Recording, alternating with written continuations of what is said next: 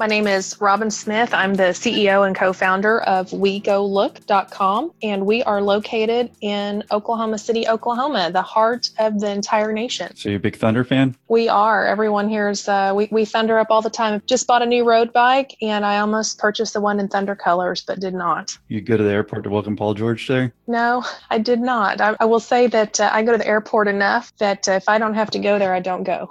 I guess do you travel a lot for your job then? I do. I travel quite a bit, and so far, so good. I've been to Canada three times this year, London, Italy, all fun things. I enjoy it. Yeah. Is all that for work? All of that has been for work. I will say what's funny, you know, I have a lot of friends that think it's definitely glamorous to be able to travel a lot, and I try to let them know it's really not that glamorous to be at the airport at four in the morning or late at night or when the weather's bad or you miss home, but it's been good. I'll uh, second it. I do not travel a lot, but like working from home, for instance, like I hear a lot of people like, "Hey, it's awesome." I'm like, "Yeah, well, if you do it for a while, you're probably it's not everything that you think it is all the time." Well, why don't you go ahead and tell us a little bit more about We Go Look? Okay, thanks, Austin. And, you know, I appreciate the opportunity to share our story and journey with you and your listeners. So thank you. Founded the company late 2009. I had a friend who was looking at a high end projector on eBay and he thought that the seller was misrepresenting it and simply said, you know, I wish I had someone to go look at that for me. And I did some research. At the time, everyone was buying on eBay. You could tell that the trends for online purchasing were just going up. Couldn't find a service provider and thought, wow, this would be a really great way to help people mitigate their risk when purchasing something sight unseen. Just people like you and I, right? The the consumer marketplace individual. So it's been about a year recruiting what we call lookers. They're independent contractors. I went after mobile notaries, process servers, field inspectors, people that I thought would be mobile and out in the field, somewhat professional. Built a backend platform and launched with a website that I'm still proud of, but sure my marketing department now just would be horrified if I showed them some of the old pictures.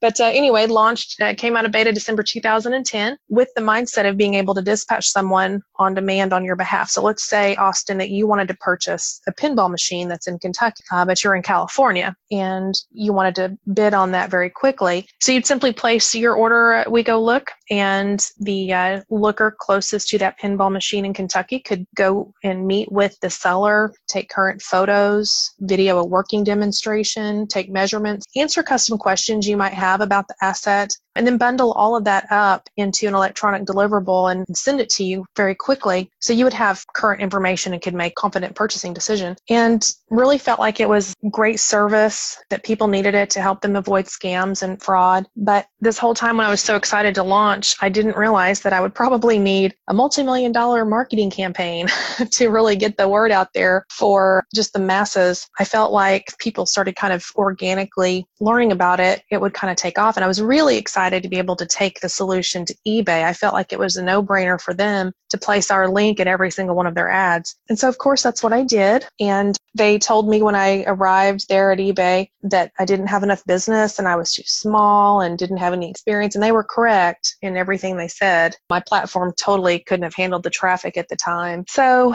I came back to Oklahoma City with my head down just a little bit, but thought, you know what, that was good feedback. I'm going to work on it and continued to grow my community base of lookers and hired a couple of more people and started getting some inbound referral traffic from small and mid-sized B2B clients like banks, credit unions, fleet companies that needed a nationwide footprint but very customized data capture and started performing what we call looks for them. So we're going out, we're capturing, we call our inspection reports or tasks looks and had had some great success there. And I'm happy to continue telling you how we pivoted, but I get excited and wanted to tell you kind of how we started. And that was really the first piece of We Go Looks journey to getting launched and to kind of pivoting. And by the way, we are now eBay Motors official inspection arm. So we came full circle and that was a very gratifying reward and contract whenever we signed. So you can go on to any eBay Motors link and see a hyperlink to our website. And so that's exciting. So we are able to definitely help the individual consumer now, but we are primarily focused about 99% of all of our business is for enterprise clients. When you started the company, can you tell us a little bit more about that? Like day one, what you're doing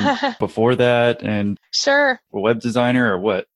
well, I actually had an extensive background in sales. I'd worked for the Washington Post, Cumulus Media, and my husband passed away, and I really needed to be at home more with my two sons. I needed some additional flexibility. I had a great job. I was working for the corporate office. I was doing really well, but I wasn't able to be at home, and I needed my partner there to help me, and he wasn't there. So I um, started my own consulting business and primarily worked with auto dealers because that's where a lot of the marketing money's at. And while I was doing that, realized that there, now you've got to remember this is 2006, 7. So not everybody had the chat box or the fancy CRM platforms that they have now. In fact, some of the dealers I worked for didn't even have websites. They, you know, old school. So I really became fascinated with the internet at that time and started, I was like, okay, you guys need to set up these business development centers. You need to take these leads in. Here's how we, so I started training and, and I had about 21 dealers at one time working on these type of projects. And that really gave me some good exposure, not only to technology, but to the automotive industry because I had to learn the dealer side and even some of the, the OEM side in and out. And so that was one of the things when my friend was looking at that high end projector at the beginning, when he said, you know, I wish I had someone to look at that.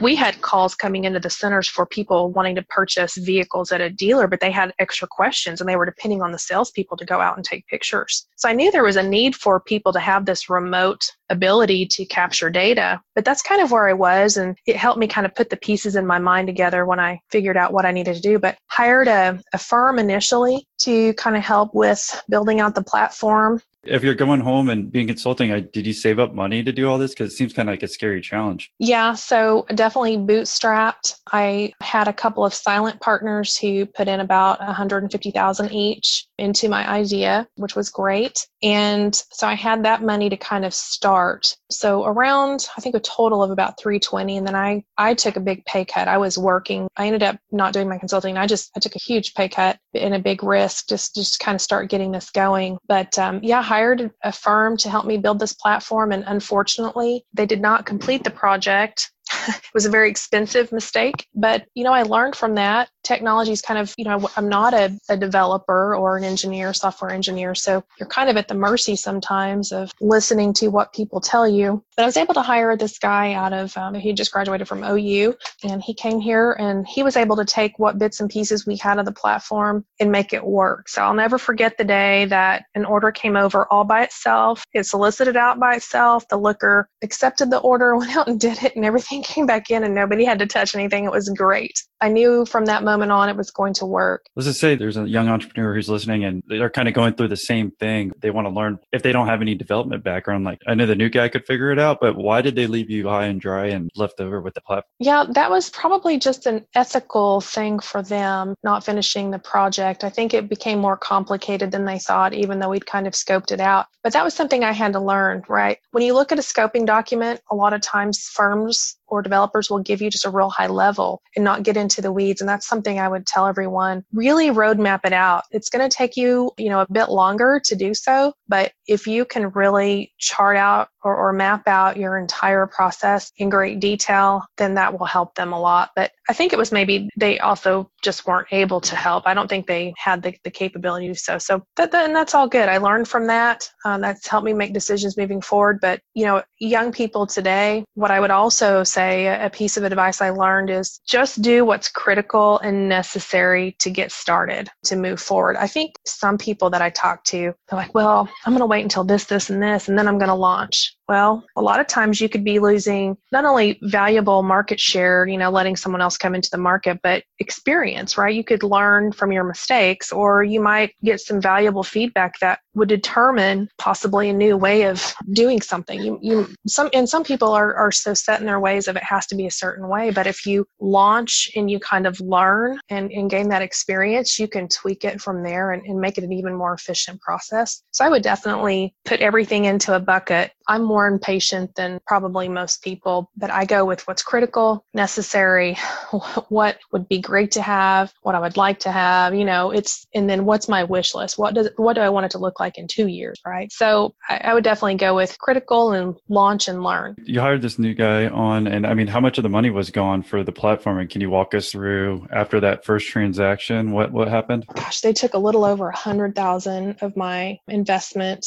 total, and then he was close months to $4,500 a month. And so um, I was kind of burning through, and that doesn't include some of the other things we were trying to do. So it's kind of burning through, but I was being very careful about it, burning through that investment. So I went to a local, it's called I2E. It's a state funded, they, they help like, they have a seed step angel uh, group. They're able to kind of put you in front of the right investors. And there are those kind of resources and, and groups out there. So I would highly recommend students or young entrepreneurs or older entrepreneurs who have an idea and, and want to present it to kind of go there and, and have them help you with feedback. And so that's what I did. I went to this group and they had a program where um, they offered a non recourse loan for about $100,000. And I applied for it went through that process and they actually I, I was accepted i qualified for it so i was real excited about it until i was reading the terminology on the paperwork and it was talking about a 20% interest rate and i was like well what's this and it's you know paying it back at a 20% interest and they were like but don't worry you don't have to pay this back if you fail right and i was like i don't plan on failing and i don't plan on paying 20% interest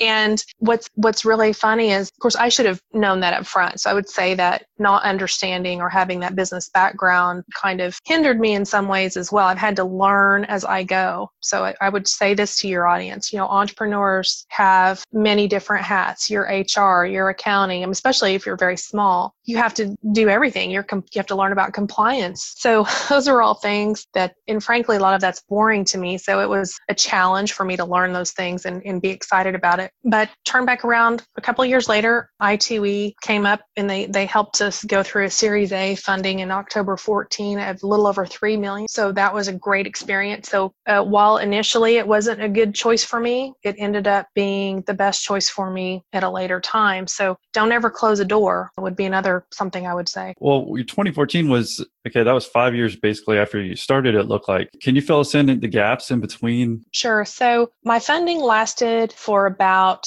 a little over two years, two maybe almost two and a half years. The first 320k, basically basically? Yes. Okay. Yes. And then brought in one more investor for about the same amount. And then when they saw that I was gaining some traction, they invested a little bit more. But these are very small chunks, right? And then ended up buying one of the other partners bought out that third guy came a little bit later, which turned out to be very a lucrative decision for for him. But yeah, so I was able to take my plan and show that we had some traction and you know, we the business model was working. We were getting orders. It was just I was learning how to scale. I was needing to, I'm on platform number three. We're about to launch platform number four. So, you know, had to learn a lot about that. And that's, that's very expensive, but that really helped carry me through. And of course was starting, we were starting to get sales, right? So we were getting money coming in. And then one of the partners let me use a room in their office. So I didn't have that rent overhead. So that was very nice. So I would, I would say leverage any kind of relationship or resource that you possibly can. I, I, certainly wasn't picky about where we needed to set up, or we still, well, we're buying new furniture now, but just now, I mean, we've refurbished a lot of furniture and we've made the decision not to put new carpet in. And I mean, there's, you still have to look at your budget. It, it always amazes me when I see startups that raise, you know, 30, 40 million and they're spending money on a wine bar. And, and of course, later you'll see them in the news for, for failing, a lot of them, but it's a definitely balancing act.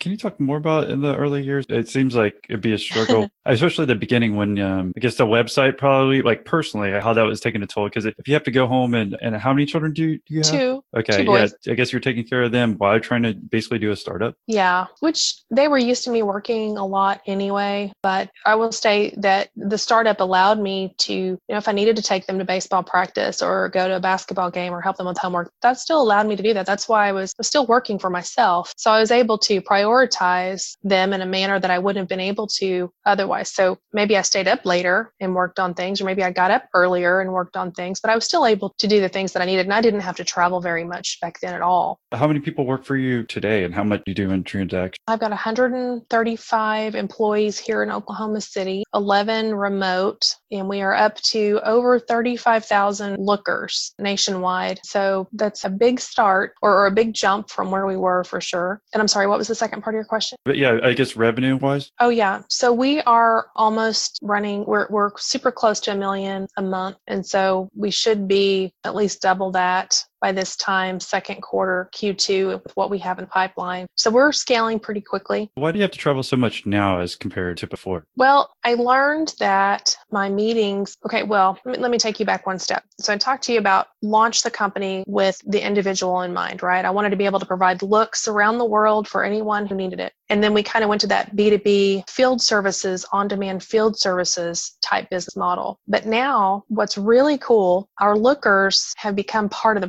process. We have enterprise clients who are utilizing the combination of our lookers, our technology, and also our fulfillment center here in Oklahoma City to create new process flows that really are more efficient and cost effective. And, and let me tell you a good example. So let's say you have an insurance carrier who they typically will send out field assignment representative or an adjuster who might be, you know, very highly qualified that, that's getting paid sixty, seventy thousand dollars a year driving a fleet vehicle. And they're going out taking pictures of where an accident occurred, say at a controlled intersection. Well, now the order can come over into our platform. The solicitation goes out to lookers that are within a few blocks or miles of that property. And the first one to claim it can go over, capture photos. Our fulfillment team reviews all the information and we have the completed scene inspection back to the carrier within an hour, which is m- much faster than they were getting before at a much lower cost. And so we're kind of, I don't want to say Uberizing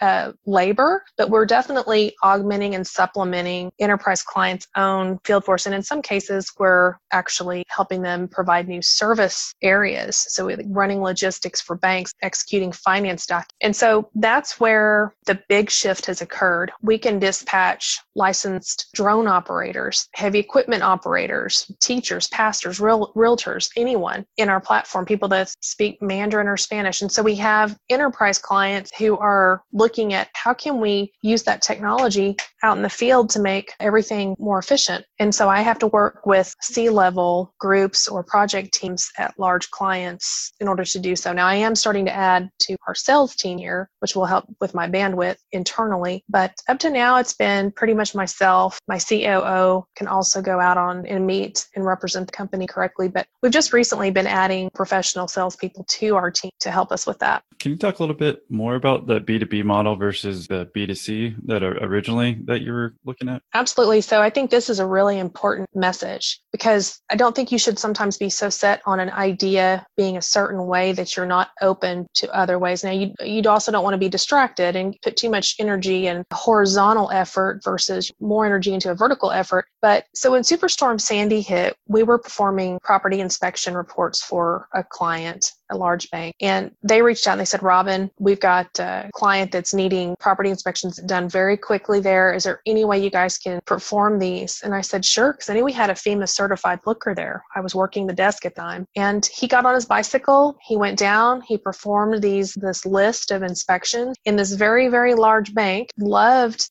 our turnaround time. They loved the report because we had customized the data capture for this other bank, right? So that was exactly what they wanted. This other bank obviously liked it. And then they told CBRE and Butler Berger, they said, we want you guys to start using We Go Look as a vendor. I was like, oh, B2B. And obviously these banks need this type of product nationwide. So if you start thinking about, and there are inspection companies in property, and there are auto inspection companies, and there are nationwide courier services, but there's no one that has a dynamic platform that allows all of those things to occur. And so if you start thinking about um, in Colorado, a bank might need to know if there are medical marijuana signs in the window. And in Oklahoma, they don't. Our platform knows that whenever the order comes over. And a lot of times these other companies have what I would call archaic, old technology. So we really were able to find a niche there and, and we specialize in what we call driveway inspections because we can meet with the person at their home, place of business, Starbucks, because we built our business model around that eBay auction turnaround time, right? And a lot of these other companies will take them days and days to get it fit into their schedule. And that's not how we work around here. So that's really been great for us. And we've been able to take that and apply it to many different types of companies. So you think companies like Tesla Motors who don't have dealers, but they need to put a pair of eyes on trade-in vehicle that's in Spearfish, South Dakota. We can do those things. So I really learned to listen to our clients and be able to turn and, and pivot there. I don't know anything about technology as far as your platform you have versus what the other people have. Mm-hmm. If you're trying to keep it simple, is there an easy way to explain this? And I guess originally, is that what separated you as well? Um,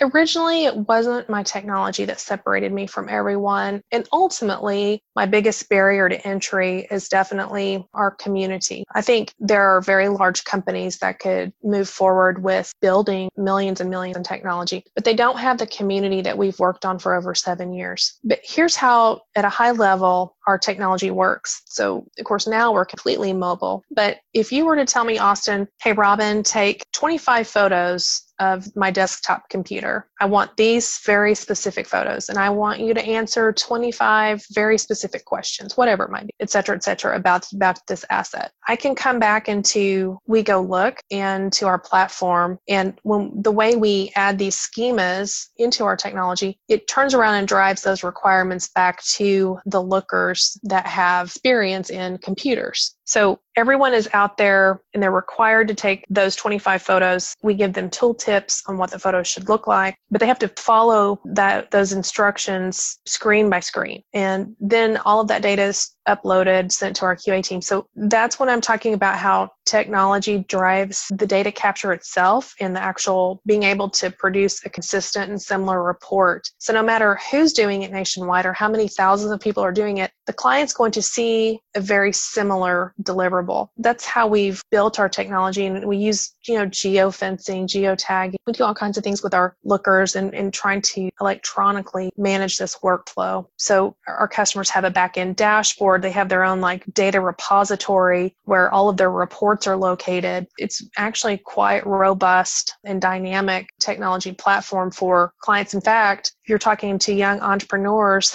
I have a platform, an app, and the field force. If people could actually just build a website, say a, uh, an aggregator for people who want to maybe go check on grandma or home health, right? Mm-hmm. And offer that as a solution. Well, our app and our network and our platform could enable a young entrepreneur to just host the website and we, we do everything else and it's all transactionally based. So they don't, it's only pay, it's only per transaction. So it's, it's pretty cool. We've built this whole turnkey solution off of our platform to help clients like enterprise clients. So you're willing to give our listeners access to your platform so they can build their own businesses now? I give everyone access to our platform. it's great. Yeah. No, it's awesome. I love it. I was just trying to think, even in the beginning when you started it, you said there are already companies that did it. I mean, was there anything that was holding you back? Because me personally, well, sure. If I was doing it, I'd be like, well, there's already a company that does that. And like you said, there's already companies that do what you do. So right, tell us about like a confidence to get over that. well, okay, that's that's a really good point. So there there are companies that do pieces of what we do. There's not a company that does everything that we do. So let's just say, and, and here's how I knew we had a better product and this goes back to something I learned and I felt real confidence after I really, it kind of hit me one day. The guys over at Uber and Lyft, they didn't know anything about transportation or logistics, but they did build a better customer experience utilizing technology that cost less. And so they've really disrupted both of those huge industries literally overnight. And so I feel like, you know, you don't have to be an industry expert necessarily to be an industry leader it, when I really let that sink in, that that helped me move forward too. But what I was confident in was our ability to offer multiple facets, so in, in a very fast manner. So I'm just going to use a banking example where a, a bank is wanting to help one of their customers with a loan on their vehicle or pull equity out of their vehicle. Well, they could go to some of these other vendors, right? They could hire an auto inspection company, they could hire a notary service, they could hire a courier service to be able to do the, everything that we do with just one looker. So we're displacing like basically three in one. And we take custody of that order from the very beginning all the way to fulfillment. So we have the front end. So we're not just the people in the field and we're not just the call center, we're, we're or the app, we're everything. And there's there's nobody that does it. So I was very confident in the fact that we had a better solution because there were clients that might need notaries and also auto inspections. So, you know, think about the big auto inspection companies. Well, we go pick up keys, we can uh, execute financial documents, we can pick up license tags at the DMV those are things they can't do. And so an enterprise client would want to go with us because they can use us versus five or six, ten different vendors, depending on what they're doing. So I, I did have, I felt like that was my value prop for sure. How are you able to do that now versus the other company, like the DMV thing, for example? Mm-hmm. We're able to do that very. Uh, so you have we build a schema. Our clients place orders, and we can go pick up tags at DMVs and ship them. We actually even have a team downstairs that ships out to the tags out to each individual vehicle owner. And what's a schema? Sorry. I'm sorry. A schema is where, like, if you wanted to say, okay, Robin, I want you to take these photos of this desktop computer nationwide, it's what drives what we turn around. So if you wanted to go look at an online date, the schema would include taking photos of their appearance, taking a photo of their driver's license. You know, maybe we're videoing them on an interview. If you wanted a schema for an auto, we're going to take schema would include data capture on tires, on the, the VIN, odometer, things like that. The schema is really just what are the required fields on for the report. You're just saying that, for instance, y'all could go to DMV because the people send that to you versus if it was another competitor, they won't send all that information to them because they don't have the platform that you have to send it all. So, so if you start thinking, if you look at some of the advertising and some of the very large companies that are out there, and you have, say, virtual finance companies for for vehicles, we can go out and take pictures of the vehicles. We can go take the documents that need to be signed and notarized to the buyer, or we can pick up title documents and things from the seller. We can also go, you can go, like I said, go down to the DMV and pick up license plate tags on behalf of the enterprise client and ship individually if there's that finance piece involved. That's what I would not really term as a competitor, but someone who's in the auto inspection space. All they do is go out and take pictures of the vehicle. They don't offer those tasking or customized schemas, if you will. They only offer vehicle condition reports. That, that makes sense. Based on your name, I thought it was just pictures too, I guess at first. Yeah, I like the company too. So it's even more than just looking, it's doing tasks. It is. And it's that's a good point because we're always like, we go look and do, but that's not a good it's not a yeah. good right. Yeah, we we really specialize in low complex, high volume tasks. Okay. It's it's pretty great. We do tasks. Yeah, exactly. Exactly. Okay. That, that makes more sense. I'm trying to figure that out. All right. Well, would you mind talking about dealing with your founders? I mean, it sounded like you had some people come in, some one at least one guy left. Tell us dealing with that, just in general. Well, in general, honestly, it was pretty frustrating mm-hmm. because they, of course, they were silent. Now they were supportive, but they were also they weren't close to the business every day, so they didn't understand how some things were working and how other things weren't working. They didn't understand the frustrations of technology. It's it's a big feat to incorporate video into an app and transfer it. it doesn't sound like it would be, but but it is. So there's it was a little frustrating working with them. I needed more funds, but I get it. You know, I was like, okay, you know, I would probably feel the same way too. I was just being impatient and I wanted more funds so I could move more quickly. And um, that didn't ever happen. But, you know, and we had a couple of disagreements, but we also had some really good positive conversations as well. And ultimately, they had a really nice return because we sold 85% of the company back in January of this year to Crawford and Company, which is the world's largest third party administrator of claims within the insurance space for a little over $36 million.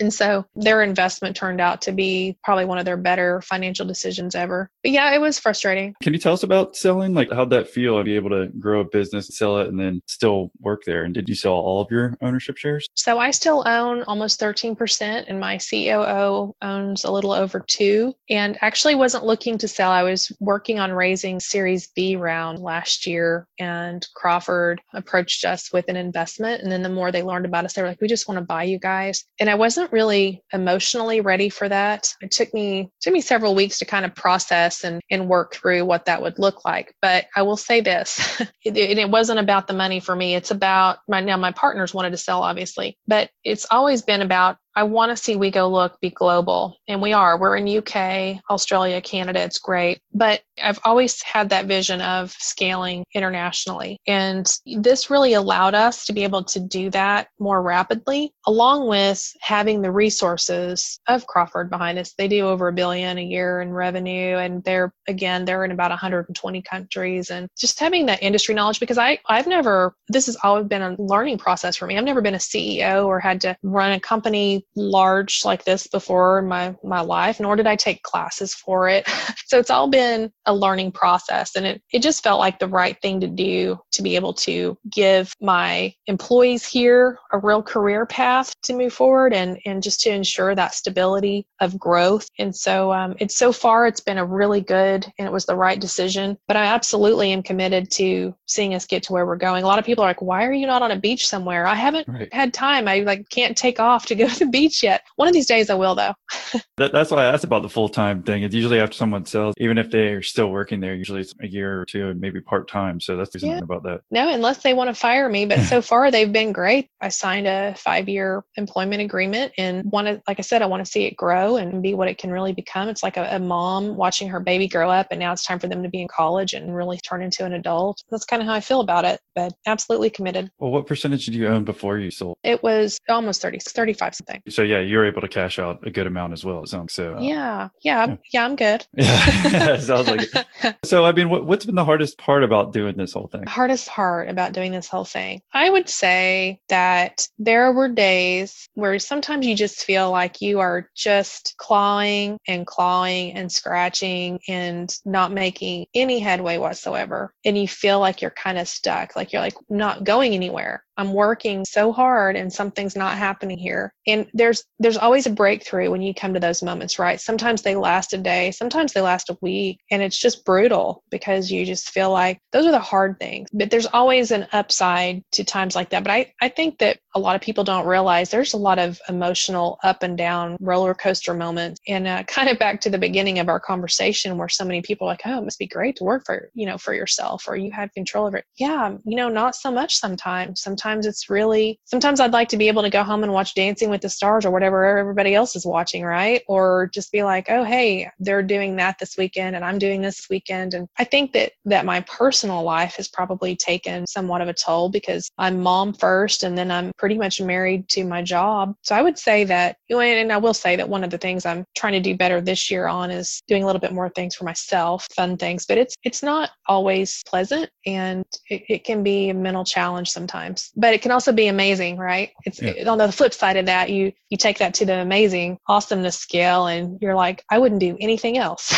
For entrepreneurs that are like in that same position you were, where you feel like you're not getting traction and doing the mm-hmm. same thing, and what's your advice? So my advice is when you get in a rut and you feel you're in that little hamster wheel and you don't know what to do, just step out of it. Do something different. I don't care what it is. It, it, sometimes you you make a decision knowing that it's probably not the best decision, but it's it's a change. And anytime there's a change, there's a reaction, right? And and, some, and there's some sort of effect that occurs from that. And so I would, I always, I've always been like, okay, this isn't working. This isn't working. I'm going to do something at some point. And so that's my advice. It may not be the best advice out there, but it's worked for me. And, and, and sometimes it's uh, looking at yourself. How can you change yourself? It's not sometimes so much about your business. It's like, what can I do to be a different type of person? Maybe I need to grow in certain areas so I can rise to being a leader of this company or making a better decision. What can I learn about now that might help help me with that. So finding resource materials to help with that is is good and and being involved there's all kinds of organizations like 1 million cups you know with other young entrepreneurs those are good support groups to talk to other people that might be facing similar challenges and find out what they do.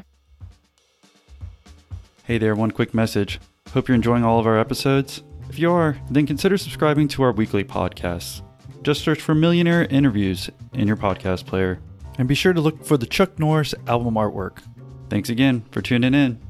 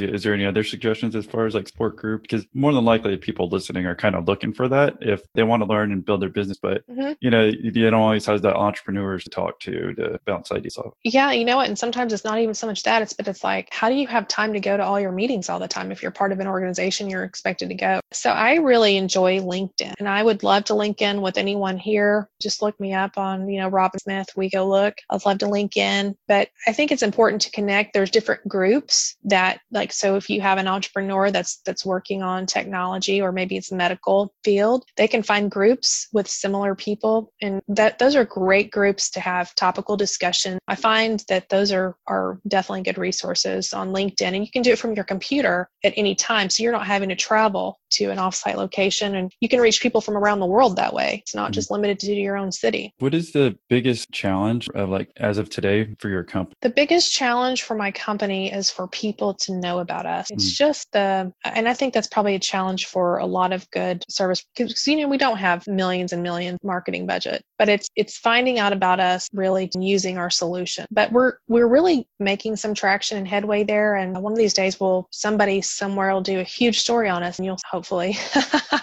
and, uh, and, and that'll be kind of a breakthrough. But yeah, I think that that's a, a big challenge for sure is, is just market awareness really. The rest of it we can work through and take care of. I ask that because in case there's entrepreneurs listening, you're a bigger company than most of them that we've spoken with so far. But you know, if you have a challenge, maybe an entrepreneur out there has a solution for it. Yeah, thanks. And, and kind of closing, yeah, I appreciate you coming on and sharing the story. Sure. Is there any last words of wisdom you want to leave with us? Mm-hmm. Well, I would just say to everyone who has their idea, definitely, uh, gosh, okay, something that really helped me in the beginning is if you're like me at all, it's, it's like you have these great ideas and you're very action oriented. You, well, I'm not saying I have great ideas. I'm just saying that I felt like I did. And I, I had these action items I'm always good at getting done, but I'm not good at putting everything down on paper and writing out business plans and doing the, what I call the, the tedious, like not so much fun work, but it's a great exercise. And if you can make your pretend like someone is giving you